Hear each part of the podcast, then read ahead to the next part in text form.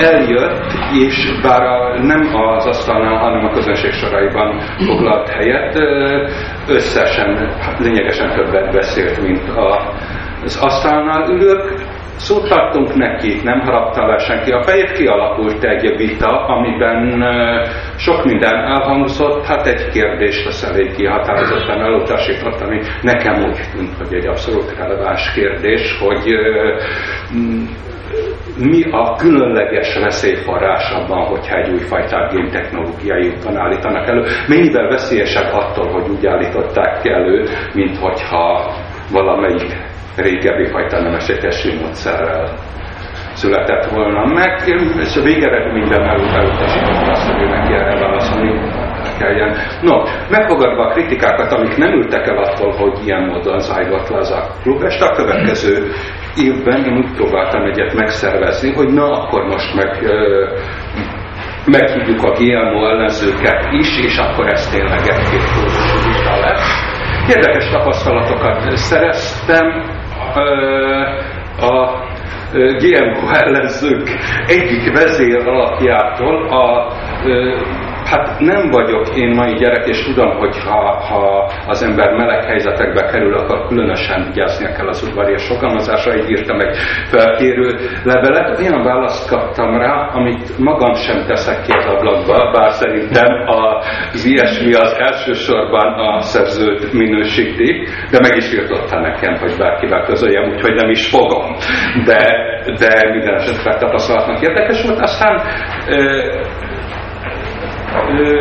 elfogadta a többedik körben a felkérésünket, ugyanaz a hölgy, aki már egy évvel ezelőtt jelen volt, mint felszóló, Valóát Sándorné név szerint tartott egy felkészült normális előadást, amiben Amiben kétségtelenül tárgyszerű volt az, az, hogy őt, mint biovetőmag termesztőt miért zavarja az, hogyha a közelében GMO kukoricát termesztenek. Ezen kívül megjelentek ott más GMO ellenzők is, igazán kulturált, normális beszélgetés volt, nagyon különböző véleményekkel, de senki nem mondta azt, hogy új fajták bevezetése az ne járnak környezeti és egyéb kockázatokkal, amik ellenőrzést igényelnek, és a másik oldalon meg senki nem ment el odáig, hogy a GMO-val való foglalkozás, vagy a GMO növények termesztését teljes mértékben tiltani kellene. Sőt, többen voltak a GMO ellenző oldalról, akik határozottan az ilyesmitől elhatárolták magukat. Ebben ennek csak az volt az érdekes háttere, ami itt a dolog abszurd komédia jellegét némiképp mutatja több más momentummal együtt, hogy ugyanazok, akik itt elhatárolták magukat tőle, igen tevékeny tagjai annak a lobbynak, amelyik kiharcolta, hogy az alaptörvényben egy legalábbis céljában és szándékában teljes tiltás, a termesztés teljes tiltását szolgáló passzus szerepelje, mint ahogy szerepel, és ebben tényleg a világban egyedülállóak vagyunk. Sokan ö, ö, vannak elég nagy a GMO ellenes hangulat, nem az egész világon, Európában, és ennek megfelelően a GMO növényeknek a termesztése, az mások is ütközik akadályokban, meg vannak ellenmozgalmak, de olyan, hogy ilyen módon biztosítva legyen, hogyha ez a hangulat esetleg valamiért megváltozik, akkor sem lehessen változtatni a dolgokon, ez azért a világon egyedülálló, tehát mondom itt a racionális vita helyett és mellett sokszor egy abszurd komédia dramaturgiája zajlik, ha jól értettem Venecia tanároknak az előzetesét, akkor éppen ennek a dramaturgiájával kíván ő foglalkozni, ezért átadnám neki a szót, és köszönöm, hogy eljött. Köszönöm szépen a meghívást. Tisztelt hallgatóság, kedves barátaim! A eredeti szándékomtól eltérően a bevezetésre reagálva két mondatot mondanék magamról. Nem azért, mert a személyen fontos, hanem azért, mert azzal kezdődött a András ismertetője, hogy géntechnológiával foglalkozó szakembereket hívtak meg. Én nem vagyok az. Én soha életemben nem foglalkoztam növényi géntechnológiával, soha nem foglalkoztam semmiféle alkalmazott biotechnológiával, egyszerűen molekuláris biológus vagyok, aki annak a technikának, amin a, gén, a mezőgazdasági géntechnológia alapul, születésénél ott voltam, a kezdettől fogva ez körül zajló vitákban részt vettem, és úgy érzem, hogy valami szerepem is van abban, hogy ez a technológia Magyarországon kutatási eszközként meghonosodott, de mondom, a gyakorlati kérdésekhez csak azzal jutottam el, hogy mint érdeklődő, a tudomány általános társadalmi vonatkozásai iránt érdeklődő, és itt elmondhatom, szkeptikus beállítottságú ember kezdettől fogva irritáltak ennek a vitának bizonyos momentumai, és ezért beleástam magam ebbe a vitába, és hát az utolsó két évtizedben elég intenzíven benne vagyok. De mondom, személy szerint nem vagyok érintett benne. Na, akkor most térek rá arra, amit kezdeni, kezdtem volna mondani. A előadásom beharangozójában azt írtam, hogy én nem kívánok itt tudományos ismeretterjesztést tartani a GMO-król, a géntechnológiára, hogy csinálják ezeket a növényeket. Ez többé-kevésbé az előző két ilyen vita alapján hát ismertnek vélem, vagy hát esetleg az irodalomból is, úgyhogy mindjárt a közepébe szeretnék vágni.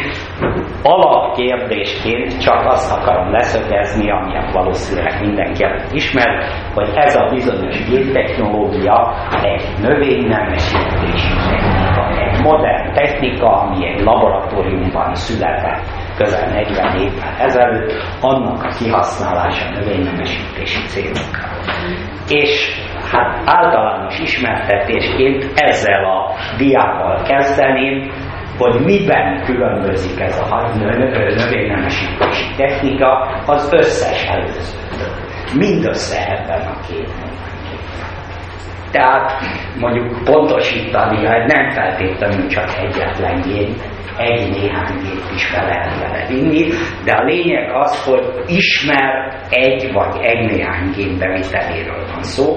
Azt hiszem, ez önmagában nem is okozott volna olyan nagy vihar. A vihart a második pont váltja ki, hogy a bevitt gén tetszés szerinti fajból származhat, akár teljesen mesterségesen előállított is lehet.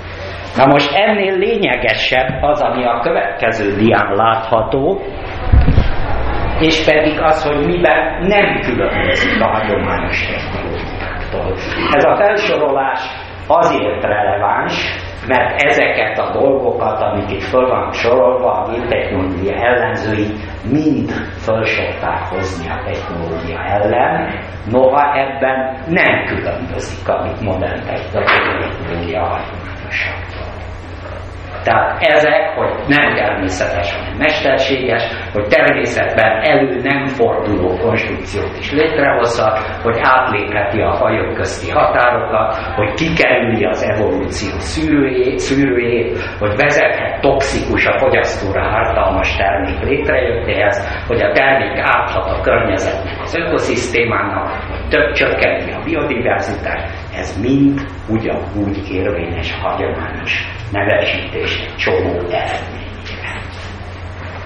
Nos, hát mindössze ennyit akartam bevezetésként mondani arról, hogy mi ez a technológia, és most már voltak éppen a vitával, ezt körülvelő vitával akarok foglalkozni, mégpedig három szempontból próbálom tárgyalni, illetve csoportosítani a, vita, a pontokat.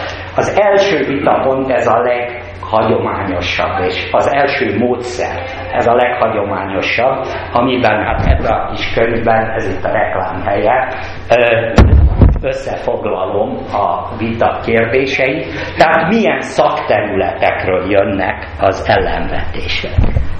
Ja, bocsánat, még egy dolgot el szeretnék, meg, el akartam, meg akartam mutatni, az, hogy a hagyományos növénynemesítés is kell időnként borzadály, Ez Frida Kahlo-nak, a nagyszerű mexikói festőnek 1930-ban készült képe Burbankról, a világhírű növénynemesítőről. Lehet, hogy nem elég jól látni a képet, de aztán az kiderül, hogy nem egy lelkes fotó. Tehát a növénynemesítést kifejezetten egy gonosz erőként ábrázolta Frida Kahlo. 1930 No, tehát a szakterületek, ahol az ellenvélemények megnyilvánulnak, ideológiai érvek, politikai, gazdasági, jogi, stb. érvek, általános biológiai érvek, környezetvédelmi, ökológiai érvek, élelmiszerbiztonsági érvek. Én mindegyik csoportot felsorolás szerűen meg ki fogom vetíteni, de nem kívánom most tárgyalni őket ilyen szempontból. Tehát az ideológiai érvek, hogy mesterséges szemben természetessel, hogy áthágja a fajok közti természetes határokat. Van olyan is, hogy megsérti a növények méltóságát, svájci törvényben benne van, vannak vallási ellenvetések, és egy elég gyakori motiváció az, hogy az emberi géntechnológia valóban elítélendő vonatkozásai egyszerűen átviszik a mezőgazdasági géntechnológiára.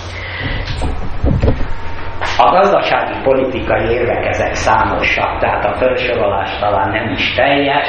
A géntechnológia multinacionális cégek profitnövelését szolgálja, az Egyesült Államok világuralom törekvéseinek eszköze, globalizációt segíti, multinacionális cégek monopolizálhatják egyes használatok termelését, szabadalommal védettek ezek a növények szemben az egyéb nemesített fajtákkal, tehát sértik a gazdálkodó szabadságát, csak a nagy üzemeknek hasznos a kistermelőknek, nem csak a fejlett világnak hasznos a fejlődő világnak, nem, nincs szükség a fejlődő világ élelmiszerellátása megoldásában. Erre tönkretelti a gazdálkodókat.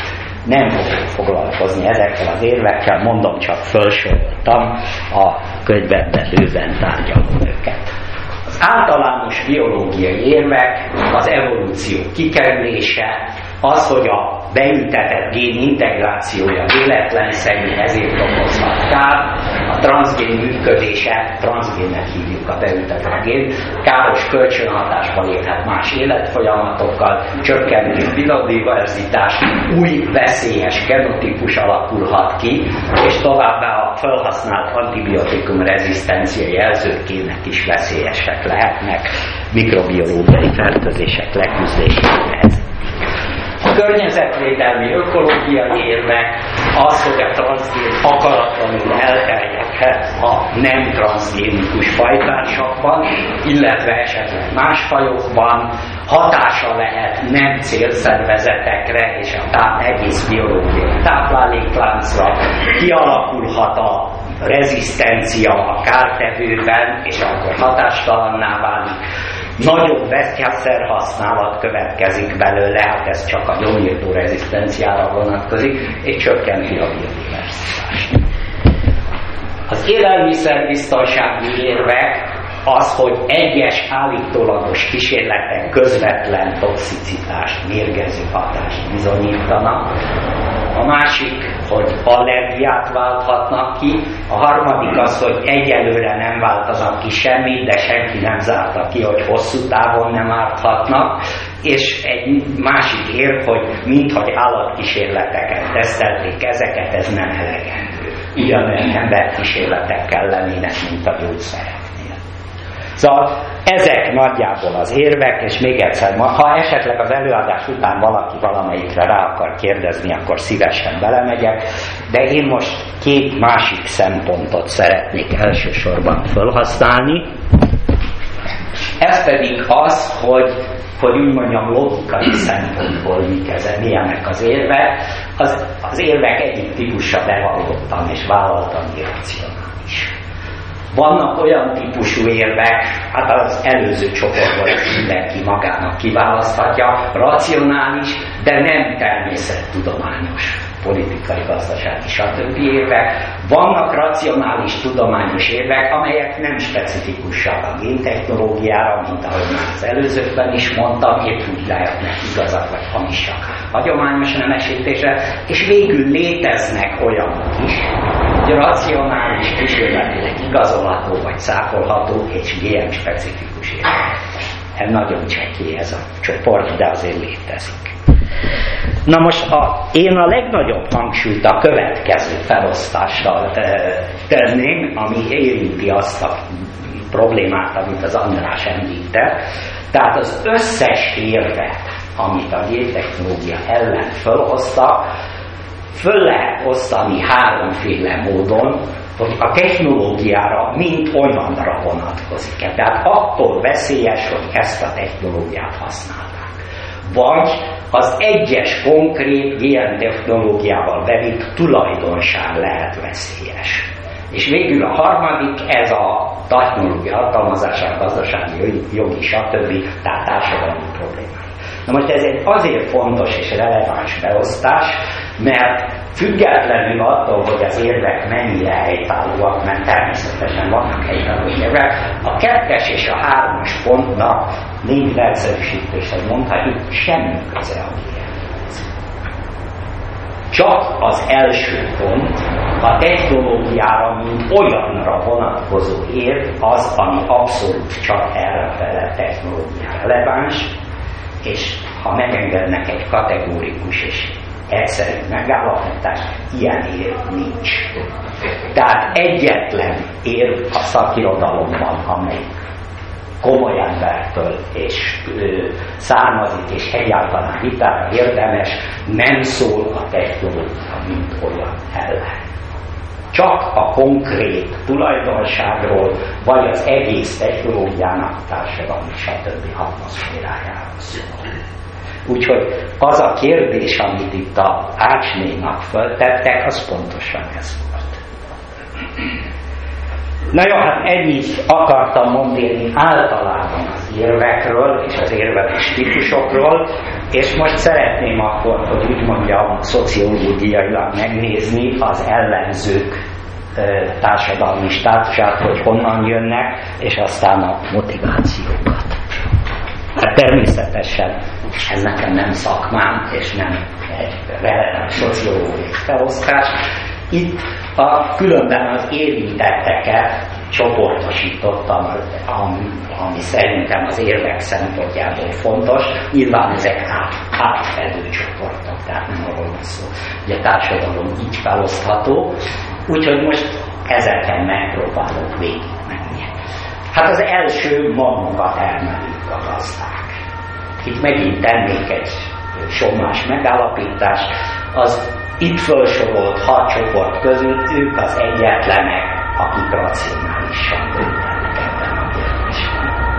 Tehát a gazdák, most nem tudok például azt a magyar gazdáknak a, a hozzáállásával nem is megfelelően tájékozottak, de ahol egyáltalán van GMO, ott a gazdák racionálisan döntenek, és azt, hogy miért döntenek racionálisan, ezt egy amerikai szakember fogalmazta meg nagyon jól, lényegében szembeszállva azzal a technológia ellenzőinek gyakori érvelésével, hogy ez mind manipuláció, becsapják a gazdákat, rálődik a manipuláció jól ismert technikaival, ráveszik arra akaratuk ellenére, hogy ezt csinálják. És hát erre mondja ez a Gérnek úr, hogy senki sem kényszeríti a gazdákat, akár az ipari, akár a fejlődő országokban, hogy drágább ilyen vetőmagokat vegyenek. Nyilvánvalóan, ha nem látnak megfelelő termésnövekedést vagy ráfordítás csökkenést, akkor a következő években nem fogják ezeket megvásárolni. A világ mezőgazdány józan üzletemberek nem könnyen becsaphatók és valóban ez pontosan így van, mindenütt, ahol terjed a GMO, az racionális gazdasági megfontolásokból számít. Most itt ellene lehetne vetni, hogy a gazdák nem feltétlenül törődnek az ökológiával, tehát a szabályozás indokot lehet, de maguk a döntések, hogy ezt használják, az biztos, hogy egy racionális és szabad döntés. Na, a következő csoport az maguk a tudományos kutatók, ugyanis a GM technológia ellenzői gyakran mondják azt, hogy szó sincs arról, hogy a tudósok, akik ezzel foglalkoznak, azoknak a véleménye egységes volna, van igenis ellentétes véleménye a tudomány világában is. Nos, ez kétségtelenül igaz, és ezzel kapcsolatban akkor felsorolnám, hogy, hogy mik motiválhatják azokat a kutatókat, akik ellene foglalnak állást. Az egyik az, hogy ellentétben a kívülálló tévhittével, az, hogy a tudomány véleménye, vagy a tudomány álláspontja, az nagyon sok esetben az esetek többségében nem igaz mindig akadnak olyan tudósok, akik a furrens hát, gondolkodás főáramával szemben foglalnak állást. Vannak olyan fizikusok, akik nem hisznek a relativitás elméletben, ilyen volt például János Lajos, nagy magyar fizikus. Vannak olyan biológusok, akik nem jelentős tekintélyes biológusok, akik nem hiszik, hogy az AIDS HIV vírus okozza, úgyhogy mindenütt vannak ellentétes nézetek. Na most ezzel kapcsolatban talán releváns a következő idézet, kedves idézetem Watson-tól a kettős spirál megadójától a kettős spirál című könyvből, az, hogy a tudósok valamennyien feletti okos emberek, egy olyan mítosz, amit a népszerű életrajzok írói és a tudósok mamáig Az igazság az, hogy sok tudós nem csak korlátolt, hanem szeretett. Na most mindjárt akkor idéznék egy következő szerzőt, ami részben erre rá, és itt részben ellentmond. Ez Georg Klein, a világhírű magyar származású svéd tudós, aki ezzel a problémakörrel kapcsolatban. A genetikusok nem kevésbé esendőek, nem emberségesebbek és nem erkölcsösebbek más embereknél, ezt a múltban sokszor bizonyították. Nem is kevésbé buták, sőt a szemellenzőik miatt még a butábbak másoknál de nem bízták a szakmaiban. Ezt nem pont a GMO mezőgazdasággal, ezt az emberi géntechnológiai alkalmazásokkal kapcsolatban mondtak le. Na jó, hát akkor még egyszer menjünk vissza a, a tudományos GMO ellenesség okaira. A politikai meggyőződés felülírja a tudományos. Ez is létezik, amikor ezt ma már csak kevesen tudják, hogy amikor ö, megszületett a technológia, még nem a mezőgazdaságban, csak a laboratóriumban, a múlt század 70-es éveiben, akkor a tetőpontján volt a vietnámi háború, és Amerikában az különböző új baloldali mozgalmak. Számos abszolút kiváló molekuláris biológus tudós keményen kiálltak géntechnológia mellett ellen, azt mondván, hogy ez a burzsázia eszköze a proletáriátus elnyomására. Akkor még semmi nem volt gyakorlatban, csak egyáltalán kitalálták ezt a technikát.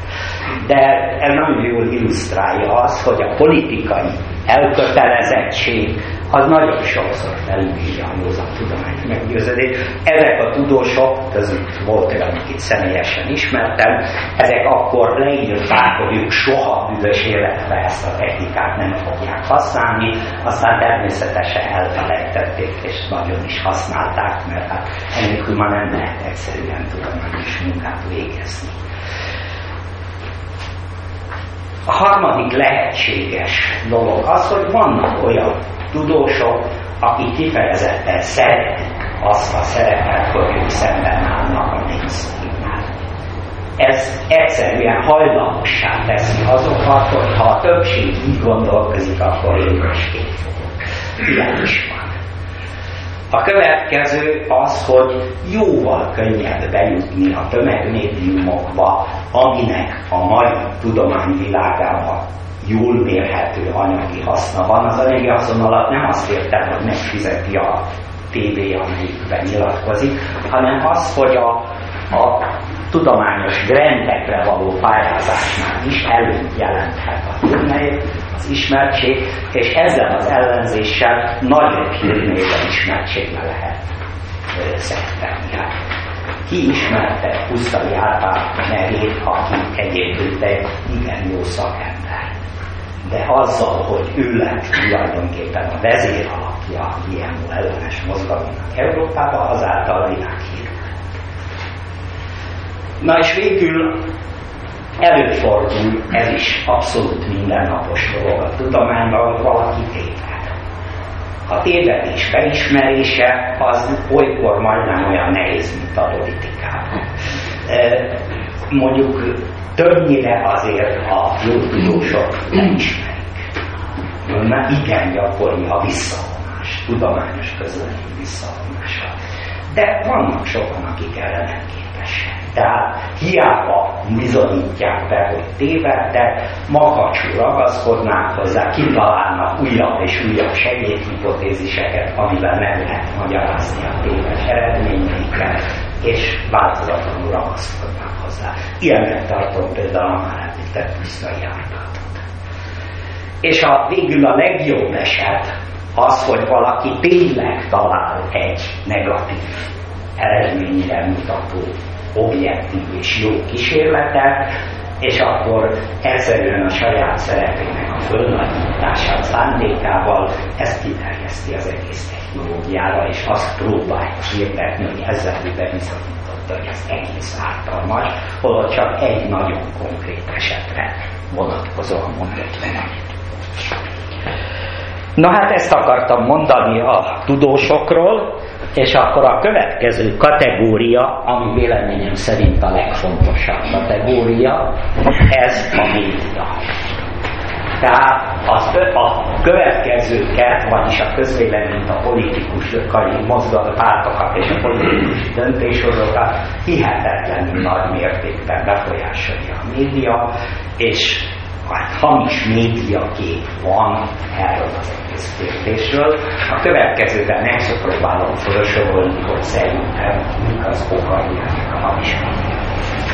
Az egyik, az első felsor az, hogy az újságírók, és most tágébb értelemben veszem az újságírókat, a hivatásos, tudományos szakújságírók kivételével, akik egy kisebbséget jelentenek, zömmel humán képzettségűek, és a humán képzettség révén bevallottan vagy, vagy, be, vagy maguk előtt sem bevallva ösztönös előítélettel viselkednek a géntechnológia ellen, vagy egyáltalán a modern.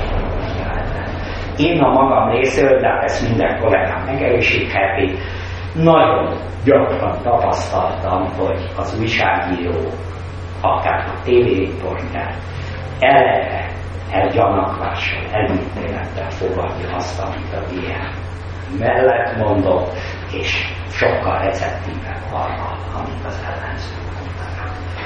Ez szerintem abszolút bizonyított valami.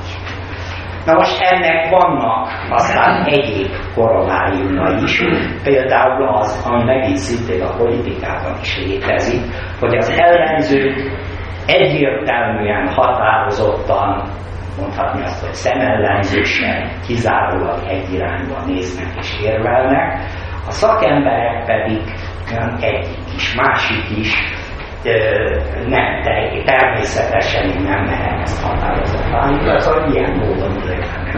Egyszer egy neves amerikai politikus mondta azt, egy döntéshozósi pozícióban lévő politikus, hogy szeretnék már félkezű tudósokkal dolgozni. Mert angolul on the one hand, on the other hand, egyrészt, másrészt, és, és a tudósok mindig így És a politikusok ezt nem szeretik, az újságírók se szeretik. Sokkal jobban szeretik, ha valaki nagyon határozottan képvisel egy No, talán a legfontosabb, aki a sajtó természetét ismeri, bár is vár nézek, de hát ez mindenki tudja, hogy a rossz hír hír, a jó hír nem hír. Ugye a kutya és a postás, ezt is mindenki tudja. Ezt mondjuk a GMO ügyben konkrétan azt jelenti, ha bárhol a világon megjelenik egy negatív eredményt bizonyító hír, ezt a világ összes lapja többnyire első oldalon közti. Ha ezután tíz közlemény megjelenik arról, hogy ez nem volt igaz, tévedés volt, az semmiféle nyilvánosság. Az senkit nem érdekel, hogy valami, amit egyébként a szakemberek nagy része evidensnek tart, az megerősítést Az érdekes az, hogyha valami kárt Na most a negyedik az tulajdonképpen egy újságírói előnynek tekinthető, ez föltételezem, hogy tanítják az újságíró iskolákon. Hogy ha az úgy két, létezik két ellentétes álláspont, akkor azokat egymás mellé le kell írni, és egy, egy, egy, egy rangúként kell kezelni. Én erre egyszer egy elkö, általam elkövetett cikkben példaként azt írtam, hogy az, hogy boszorkányok vannak-e vagy nincsenek, ez eldöntetlen kérdés, mert Könyves Kálmán, a római pápa és a Tudományos Akadémia szerint nincsenek, de Vas Irma néri a Lórusz a kettőből azt mondja, hogy vannak, tehát ez egy eldöntetlen kérdés. No, ez a GMO kérdésben ez úgy nyilvánul meg, hogy az egyik oldalról bizonyított tények vannak, a másik oldalról sejtések, spekulációk, föltevések, és ezek tökéletesen egyértelműen jelentetnek. Na most a hajlam egyes divatos veszélyek eltúlzására Hát erre mutatnék egy illusztrációt. A New York Times két egymást követő évfolyamában egy sajtószociológus elemezte, hogy különböző balesetekből hány hír jelent meg két év alatt, és hány áldozat Hát érdemes megnézni, hát elsősorban az első és az utolsó sort. Szóval a, a GMO is ide a divatos veszélyek közé tartozik, amelynek a sajtó hírértéke sokkal nagyobb, mint egy csomó másik.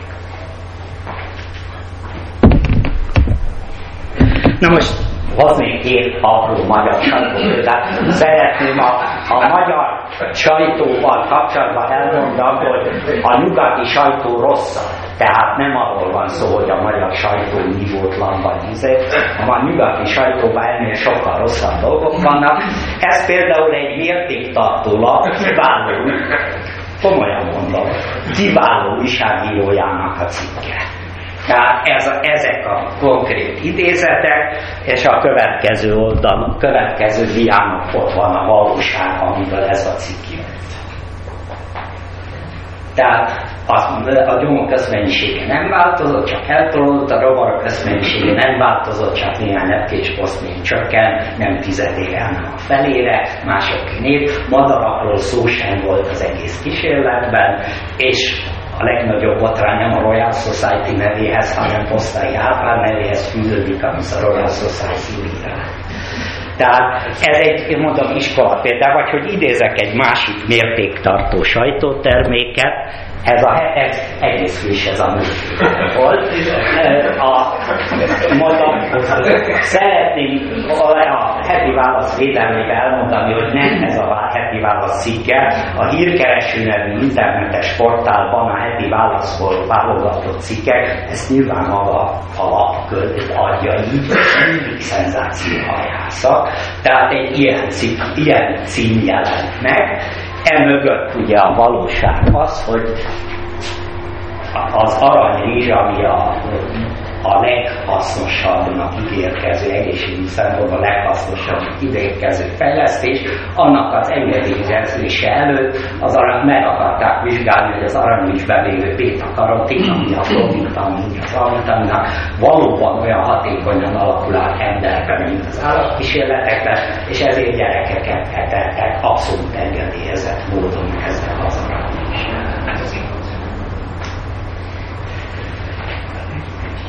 No, hát a, azt hiszem, még, még egy dolgot írtam. Igen, ez a divatos veszélyek, hamis vádak, ezt terjesztik az ellenzők, hogy minden, ezért is mondtam az elején, hogy én nem foglalkozom technológiával, mert ezt közhelyként állítják, hogy mindenki, aki ilyen mellett szól, az vagy a közvetlenül le van fizetve a multik által, vagy pedig ö, ö, érdeke az, hogy ilyen kutatást végezzen, és ezért anyagi haszonszerzés hozzon. És hát végül az utolsó pont, hogy vannak olyan abszolút hülye közhelyek, amik egészen könnyedén elfogadást nyernek az újságíróknál és pedig a közvéleményben. Például ez, hogy jó-jó, a kísérlet nem bizonyította, erre a kísérlet nem bizonyít veszélyesnek, de senki még nem bizonyította, hogy ez abszolút veszélytelen.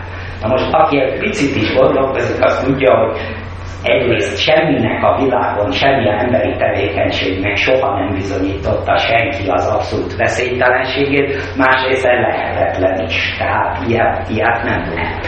Ennek ellenére ez abszolút élő közhelyes Na jó, hát akkor a sajtó után most nézzük a politikát. Hát különböző mozgalmak, hát az egyik mozga, ilyen mozgalom, a Greenpeace mozgalom, a legradikálisabb GMO ellenes mozgalom, és hát a hozzáállását bizonyítja egy ilyen angol, ez az angol felsőházban történt ez a meghallgatás, a mozgalom akkori elnöke, arra a kérdésre, hogy kísérletekkel meg lehetne ingatni az ellenzés meggyőzését, őszintén azt válaszol, hogy nem érdeklik a kísérletek, őt a meggyőződésében ez nem igathatja meg. Na ezzel szemben ez nem szorosan ide tartozik, csak egy, ez is egy kedves idézetem, hogy a Greenpeace egyik egykori vezetője, amely kilépett a mozgalomból, ő ezt mondta, kimerem mondani, hogy a környezetvédelmi mozgalom többet ártott a géntechnológia ellenzésével, mint bármi mással a tévedtünk. Éheztettünk embereket, hátráltattuk a tudományt, ártottunk a természeti környezettel, és megfosztottuk saját aktivistáinkat egy kulcsfontosságú eszköztől. Meg kell ismernünk és emlékeznünk kell a Greenpeace és a földbarátai vezetője, mivel egy két szervezet igen sokat tett azért, hogy meggyőzze az afrikaiakat arról, hogy janunkra váljunk egy ideológia érdekében éheznek.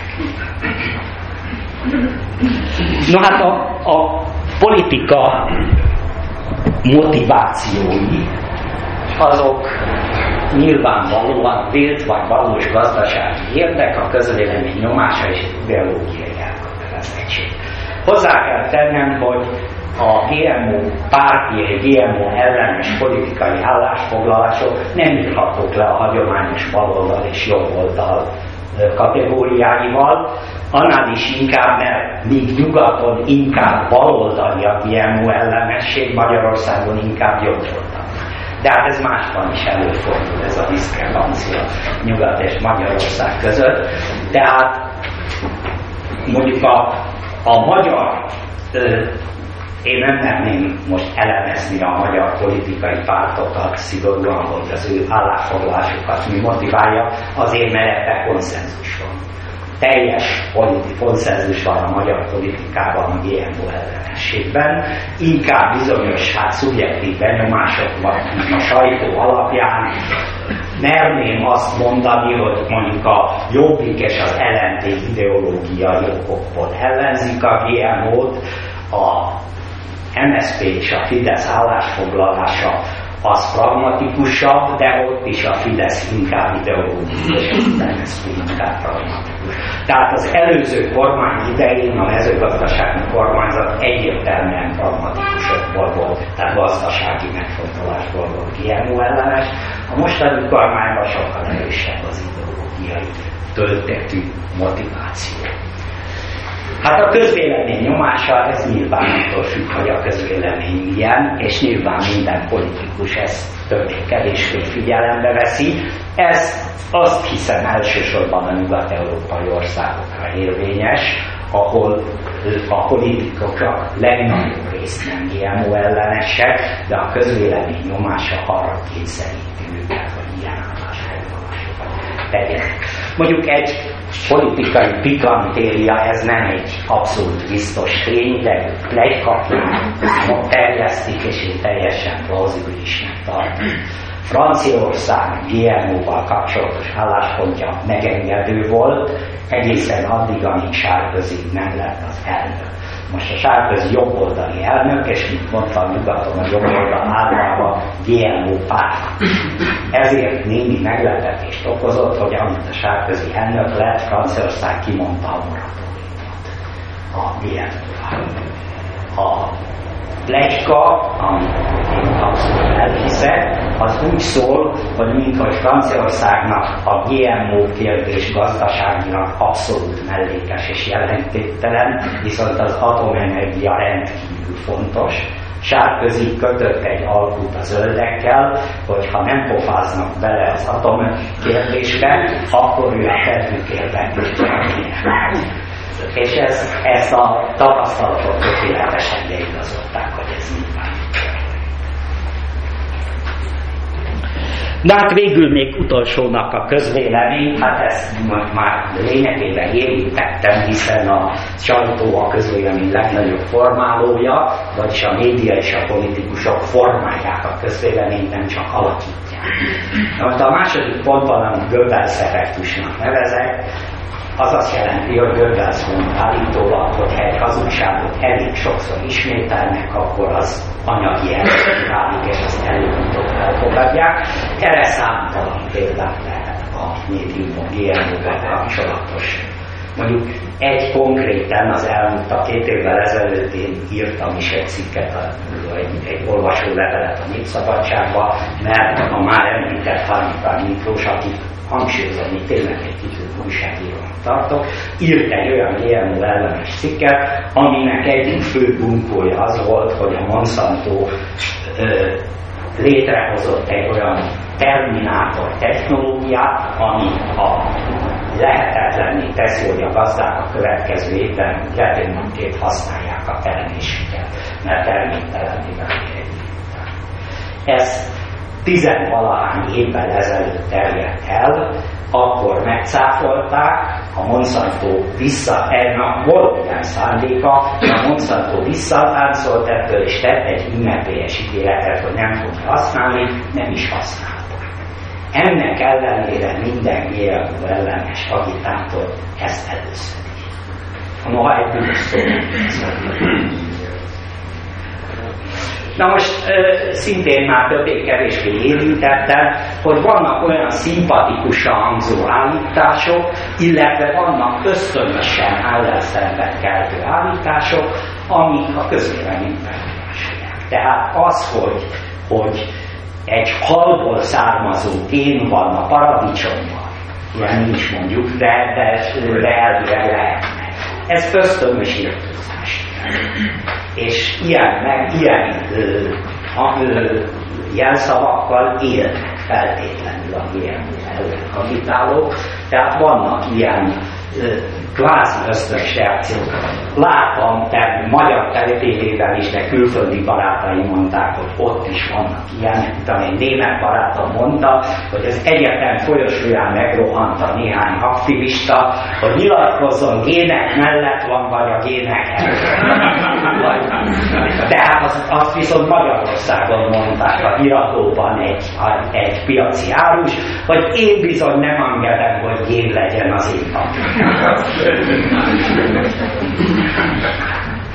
Na most kétségtelenül befolyásolja a közvélemény ítéletét az, hogy ez abszolút igazolható tény, hogy a környezetvédelmi szervezetek iránti bizalomindex sokkal magasabb, mint a GMO-t támogató multinacionális cégek iránti. Ez, ez, ez is egy abszolút természetes érzés, és ez nagyon erősen motiválja.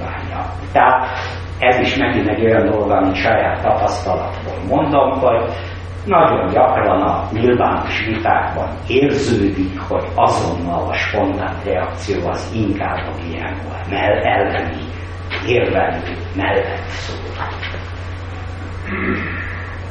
Na most gyakran említik okként a tudatlanságot, hogy biológiailag képzelni. Én ebben nem hiszek, személy szerint sem, és egy csomó felmérés is bizonyítja. Például ö, hallottam már szakmai előadáson olyanról, hogy csináltak egy közvéleménykutatást egy felvilágosító GMO-ról, felvilágosító, és természetesen GMO barát előadás előtt és után, és a utáni reakció negatívabb volt, mint az előtt. Úgyhogy mondjuk az, hogy ha tudatlanság ér volna, akkor nem lett volna hihető, hogy Amerikában miért sokkal elfogadóbb a közvélemény, mint bármelyik európai országban, mert bármi is a véleményünk a közoktatásról azért nem fogunk azt értelezni, hogy az amerikai jobb, mint valamelyik európai országé. Tehát én nem hiszem, hogy a tudatlanság komolyan befolyásol, de hát minden esetre lehetővé teszi a nagyobb határozott állásfoglalást. No hát összességében ezzel kívántam áttekinteni ezt az egész kérdéskört, és hát utolsó előtti pontként, mint hogy eddig is használtam egy pár tekintélye hivatkozó idézetet, még egy-két idézetet mondanék. Ez egy médiaszociológus állítása, ami véleményem szerint nagyon igaz. Tehát az ember, semmi kapcsolat nincs az embereknek ártó és az embereket felháborító veszélyek között. Tehát a, a, a közfelháborodás az nem racionálisan magyarázható a tényleges veszélyekkel. Ezek nem a GMO-val kapcsolatban született ez a megállapítás, de mélységesen igaznak tartom. Na most ez a, ez a, ez a, ez a Stanley Cohen, aki a géntechnológia, a gén, gén sebészeti technika 40 évvel ezelőtti egyik felfedezője. Akkor ő még csak mikrobiológus tudja, objektumban de már akkor támadt egy vita e körül tehát a kezdetek kezdetén, és akkor mondta ezt, hogy ma, miként a múltban is sokan vélik úgy, hogy a jelenlegi állapot kockázatmentese, elfelejtik, hogy az emberiséget régi és új betegségek, rossz táplálkozás és környezetszennyezés sújtják, és a kénysebészet reményt gyűjte vagyok legalább részleges megoldására elkerülésére. Azt kell tehát meggondolnunk, hogy megengedhetjük-e magunknak azt, hogy folyton azokkal a feltételezett veszélyekkel foglalkozunk, amelyekről nem tudjuk, hogy léteznek-e, és közben korlátozzuk magunkat abban, hogy olyan veszélyek ellen küzdjünk, amelyekről viszont nagyon jól tudjuk, hogy léteznek. Más szavakkal nagyobb veszélye, ha óvatosan és gondosan haladunk, mint ha egyáltalán nem. Na most a következő nem egy tekintés, csak illusztrálni szeretném a történelmi példákkal, hogy milyen előtlei vannak a mélysenészet ellen küzdőknek, a vasút bevezetése ellen forradnak. 1935-ben, Lyoni, bár 1835-ben, bocsánat, a Lyoni orvosi akadémia. Ez nagyon szórakoztat. Jó, igen? Jó. Tehát akkor felolvasom. A vonatrázása idegbetegségeket fog előidézni, az egymást követő és továbbtűnő képek során retinagyulladással jár. A por és a füst bronchitiszt idéz elő, tovább a mellátja összenövéseket. Végezetül az állandó veszélyérzek sokan nem szűnő riadalomban tartja az utasokat, ami elmebajok kórokozója lehet. Az állapotos asszony számára a vonaton való utazás elkerülhetetlenül koraszülést jelent, annak minden Igen, és ez egy, ez egy hivatalos akadémiai De a mai tömegközlekedésre igaz?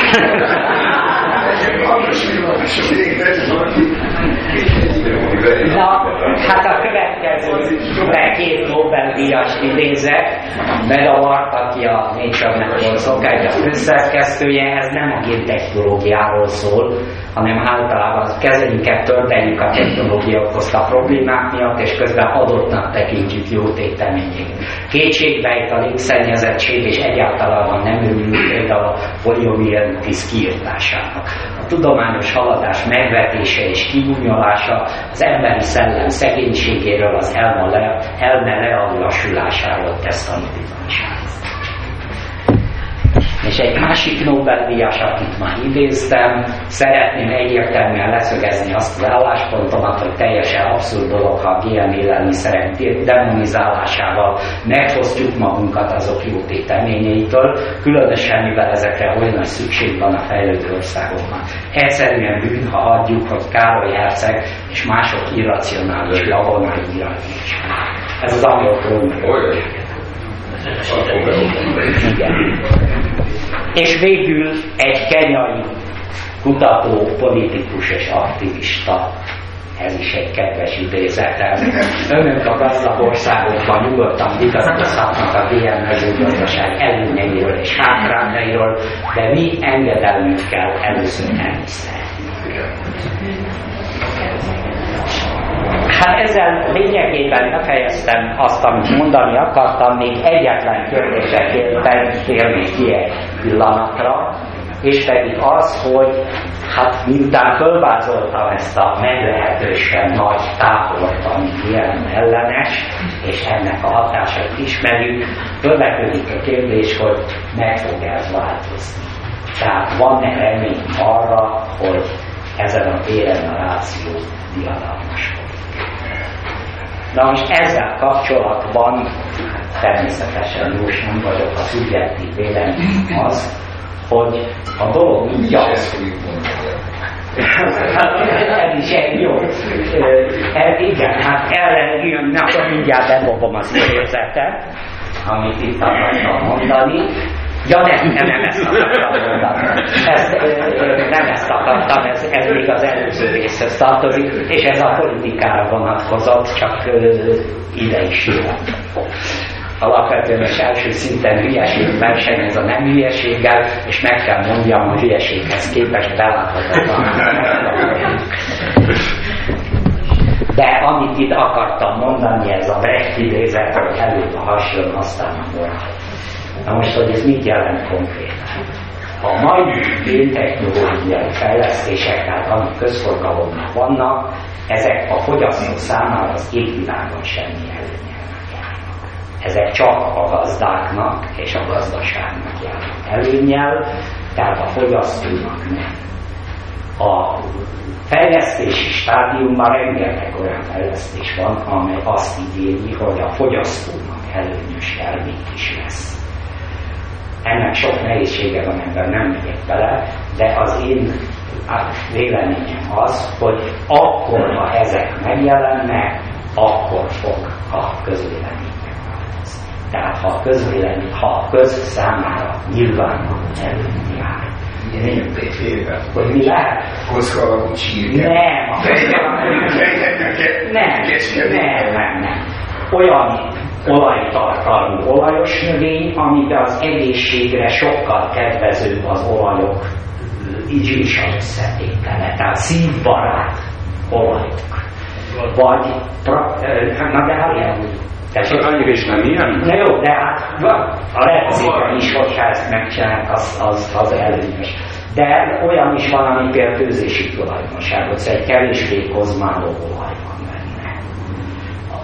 Vagy hát mondjuk az nem a fogyasztónak előnyös, de, azért, de hanem a termelőnek, de az sokkal evidensebb előny a közgazdaság számára a szárazságtűrő és sótűrő fajták. Tehát olcsóbbak lesznek. Olcsóbbak lesznek, természetesen. Az egy jó előny. Egyébként a mostaniak is olcsóbbak. Már csak ezt a fogyasztó még nem tudatosan észleli, nem tudja, hogy No, ezt a Brechti igazságot ezt azért szeretném egy példával, konkrét példával illusztrálni. Míg a múlt század végén, tehát azt hiszem 1998-ban Svájcban népszavazást írtak ki nem a mezőgazdasági géntechnológiáról, hanem egyáltalán génsebészet bármilyen használatáról. Tehát tézis az volt, hogy totálisan eltiltani a génsebészeti technikát, avagy nem. Na most az előzetes közvélemény kutatások egyértelműen a nem győzelmét sugalták. A természetesen a legkülönbözőbb zöld szervezetek, vallások, ideológiák, stb., amit állt a génsebészet ellen, és a ipar képviselő a génsebészet. Na most a meglepetésre, az előzetes közvéleménykutatások ellenére az igen győzött. most ugye az igen is... Az igen az, hogy szabad. Ja. Hogy szabad génsebészetet használni. És aztán utána szociológusok elemezték a győzelem okát, és elemezték, hogy ki miért szavazott nemmel és igennel. És kiderült az, hogy az ellenzők ideológiai érvelése, illetve a támogatók racionális, tudományos érvelése egyaránt hatástalan volt.